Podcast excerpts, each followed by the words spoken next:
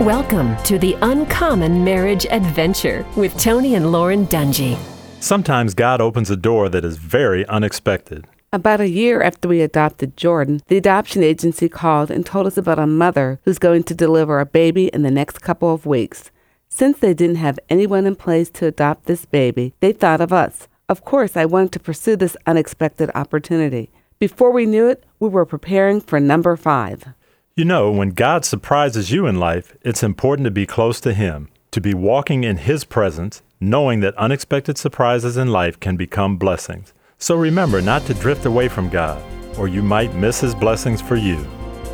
The Uncommon Marriage Adventure, a daily journey to draw closer to God and each other. Hear all of the Dungy's advice at CoachDungy.com. Share how God is working in your marriage by recording your story for a special radio broadcast at 803 816 1151.